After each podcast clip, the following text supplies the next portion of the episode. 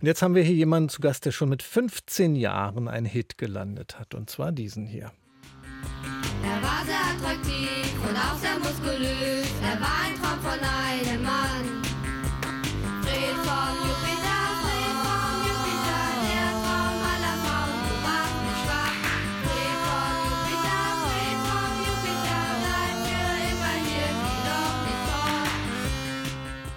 Ja, der neue deutsche Welle-Hit Fred vom Jupiter. Damit ist Andreas Dora auf einen Schlag berühmt geworden im Jahr 1981. Und das ist nicht der einzige Hit von Andreas Dorau geblieben.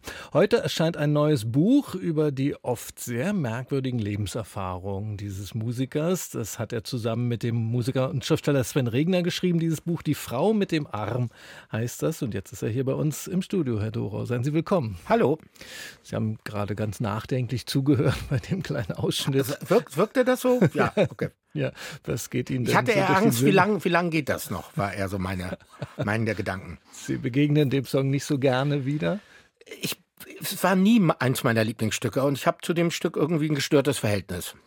Interessanterweise erzählen Sie aber in dem neuen Buch ja auch davon, wie dieser Song vielleicht entstanden ist. Das ist offenbar nicht mehr so ganz klar. Können Sie das ein bisschen enthüllen, wie es dazu kam? Also tatsächlich, meine Wahrnehmung, wie es entstanden ist, stellte ich über die Jahre fest, dass die nicht stimmte. Also jetzt gar nicht, weil ich mir schön geredet habe, sondern äh, äh, also wir hatten mal eine, im Buch äh, gibt es ein Kapitel, wo es darum geht, dass wir eine Doku drehen wollten über mein Leben und dabei dann natürlich auch, okay, mein Leben ohne Fred Jupiter gäbe es so nicht, dann eben auch dem Thema Herr werden wollten und äh, dann eben Zeitzeugen befragt haben und unter anderem eine der Originalmädchen, die mit mir zusammen in der Gesamtschule das Stück geschrieben hatte. Und ihre Version, wie das entstanden ist, entsprach überhaupt nicht meinen Erinnerungen. Ich glaube aber, sie hatte recht.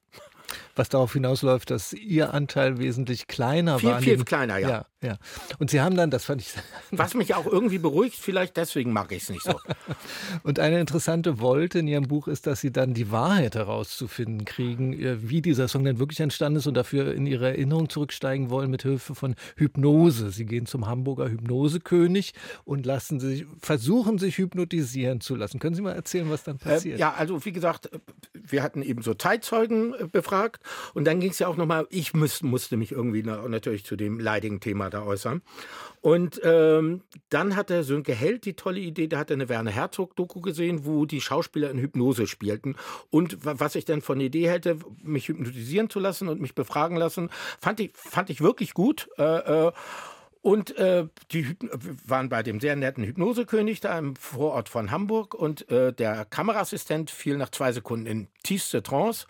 Dann war ich dran und er, sprach und sprach und ich merkte, ich falle nicht in Trance. Und Kamera war auf mich gerichtet, alle starten. Und ich tat dann so, als ob ich in, in Hypnose fiel, weil mir war es einfach unangenehm. A, wollte ich den Hypnosekönig nicht blamieren, wollte auch irgendwie Bilder für die Kamera liefern, aber ich äh, war leider nicht in Trance. Ich werde es also nie erfahren. Ja, dieser Weg zurück in die Erinnerung hat nicht funktioniert.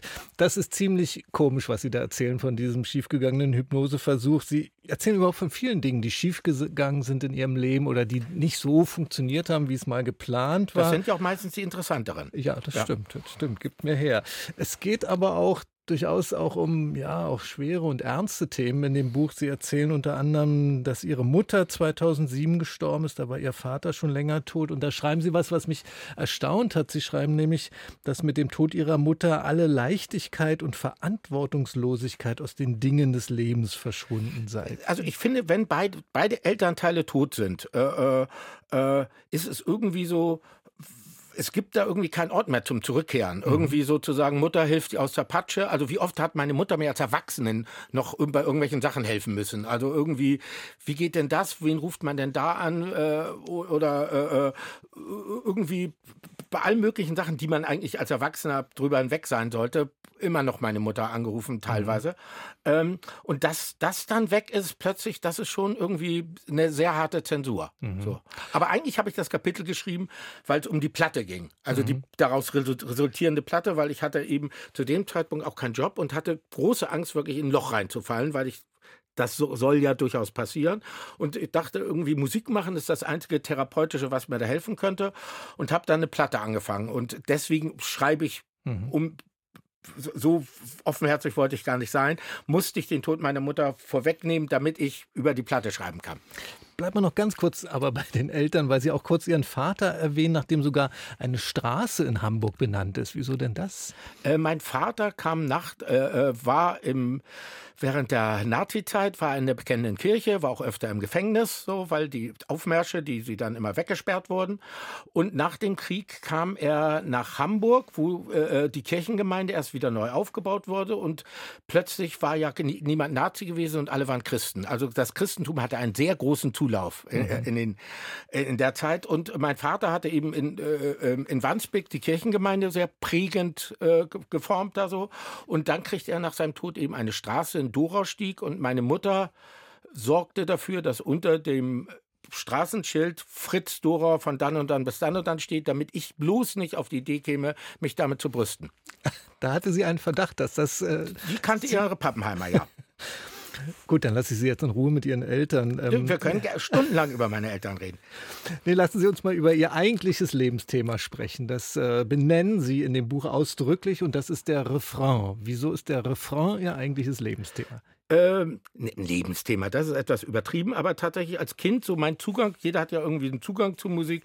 Der eine steht auf Klang, der andere auf Rhythmik, äh, der andere auf tolle Stimmen und mich haben wirklich Refrains, äh, der repetitive Refrain hat mich fasziniert. Also habe ich als Kind schon, wenn ich Singles irgendwie hörte, mir diese eine Stelle immer wieder angehört und äh, äh das ist so der Moment an, an Musik, der mich fasziniert.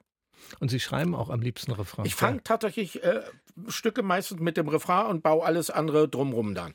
Also meine Stücke sind ähnlich, wie man sich das vorstellt, dass da jemand mit einer Gitarre sitzt und ein weißem Blatt Papier und rumkritzelt. Ich nehme Fragmente auf oder habe auch Textfragmente und das ist dann ein Mosaik, was sich peu à peu zusammenfügt. Sie sind Musiker, Sie haben auch lange für die Musikindustrie gearbeitet als Videoconsultant. Ähm, das machen Sie heute nicht mehr. Äh, vermissen Sie Ihre Arbeit fürs Musikbusiness? Eigentlich nicht, nein. Also ich ist auch jetzt nicht so, dass ich da äh, äh ärgerlich zurückgucke, aber äh, ja, Videoconsultant ist eben ausgestorbener Beruf, sagen wir es mal so. Wenn's, wenn mich jemand fragt, ob ich ihm bei Videos helfen kann, mache ich das gerne, aber äh, eben die Budgets sind so klein, da kann man mich gar nicht mehr bezahlen. Okay. Jetzt ähm, kommt heute dieses Buch raus. Sie erzählen da von Ihrem Leben zusammen mit Sven Regner, den man ja auch als Schriftsteller kennt. Sie haben schon mal zusammen ein Buch geschrieben, vor acht Jahren ist das rausgekommen. Ärger mit der Unsterblichkeit hieß dieses Buch. Wie ist denn da jetzt Ihre Arbeitsteilung? Erzählen Sie Ihr Leben, Sven Regner schreibt es auf oder wie ist das? Im weitesten Sinne schon. Also wir besprechen uns vorher, dann fahre ich nach Berlin, dann habe ich ganz viele Zettel dabei mit den vorbereiteten Geschichten. Da habe ich dann so mehr einzelne Sätze aufgeschrieben oder so eine Art Story-Outline, die ich damit ich, wenn ich Sven die Geschichte flüssig erzählen möchte, möglichst auch nichts vergesse. Ähm, und Sven schreibt dabei schon äh, und dann verwandelt er es hinterher in Literatur und wir lesen uns das dann durch und dann machen wir noch kleine Korrekturen. Und bei Lesungen habe ich gelesen jetzt bei Ihnen, lassen Sie auch gerne Sven Regner dann vorlesen? Da liest nur Sven, weil ich bin Aha. Legastheniker und es könnte zu Ausfällen kommen. Ähm, Sie haben ja demnächst eine Leseshow am 1. März im Kino International. Wie ist da dann Ihre Arbeitsteilung? Was machen Sie dann dabei? Ich zeige Filme. Mhm. Ich zeige Filme, Filme oder Devotionalien. Also es ist eigentlich abwechselnd, so Sven liest ein Kapitel und zu dem Kapitel zeige ich dann entweder Filmmaterial oder ich erzähle da noch was. Das ist so, so, ein, so ein Kanon. Lassen Sie uns zum Schluss mal den merkwürdigen Titel Ihres Buches auflösen. Die Frau mit dem Arm. Was steckt denn bitte schön dahinter? Ich hatte vor einigen Jahren üble Schwindelanfälle. Beinahe bin ich auf der Straße, musste mich an so einem Zaun festhalten. Bin zum Arzt gegangen, die fanden nichts, dann Ohrenarzt, zu anderen Ärzten noch. Und die letzte Lösung war dann in die Röhre. Wie nennt sich die Röhre mal noch? MRT? MRT, genau. Ja. So. Und das war ganz früh äh, Hamburger, äh, Hamburger Randbezirk. Äh, äh, und die Damen, die mich dort betreuen sollten, waren sehr, sehr unfreundlich. Ich blieb freundlich, was aber überhaupt nichts nützte. Ja, und dann wurde ich in diese Röhre geschoben, kriegte einen Kopfhörer äh, und lief ganz tolle Radiomusik. Und mir wurde gesagt, mir wird ein Kontrastmittel äh, verabreicht und die Frau würde den Arm heben, wenn das Kontrastmittel kommt. So, mhm. ich hörte Musik, Musik war toll, es passierte nichts, es passierte nichts und äh, äh kein Arm weit und breit, keine Frau Ähm, und irgendwann merkte ich, dass da irgendwas in meinen Arm eindringt. äh, Und das war das Kontrastmittel, was sehr unangenehm war. Ähm, und die Frau hatte mich schlicht vergessen. Und am Ende musste ich dann auch noch warten. Äh, äh, Gab es dann aber ein sehr interessantes Ergebnis. Gut, das lassen wir mal offen, das kann man dann in dem Buch Das soll man im Buch nachlesen, was genau. das interessante Ergebnis war. Was war bloß dieses interessante Ergebnis? Steht in, in dem Buch Die Frau mit dem Arm von Andreas Dorer und Sven Regner im Galliani Verlag ist das erschienen. Die Buchpremiere und Leseshow mit den beiden gibt es am 1. März im Kino International um 20 Uhr. Sollte man sich wahrscheinlich rechtzeitig um Karten kümmern, kann ich mir vorstellen. Ich kenne mich mit Berliner Kartenverkäufen nicht aus. Gut. Aber freue mich über jeden Besucher. Ich freue mich, dass Sie hier bei uns waren. Ich Dankeschön. bedanke mich.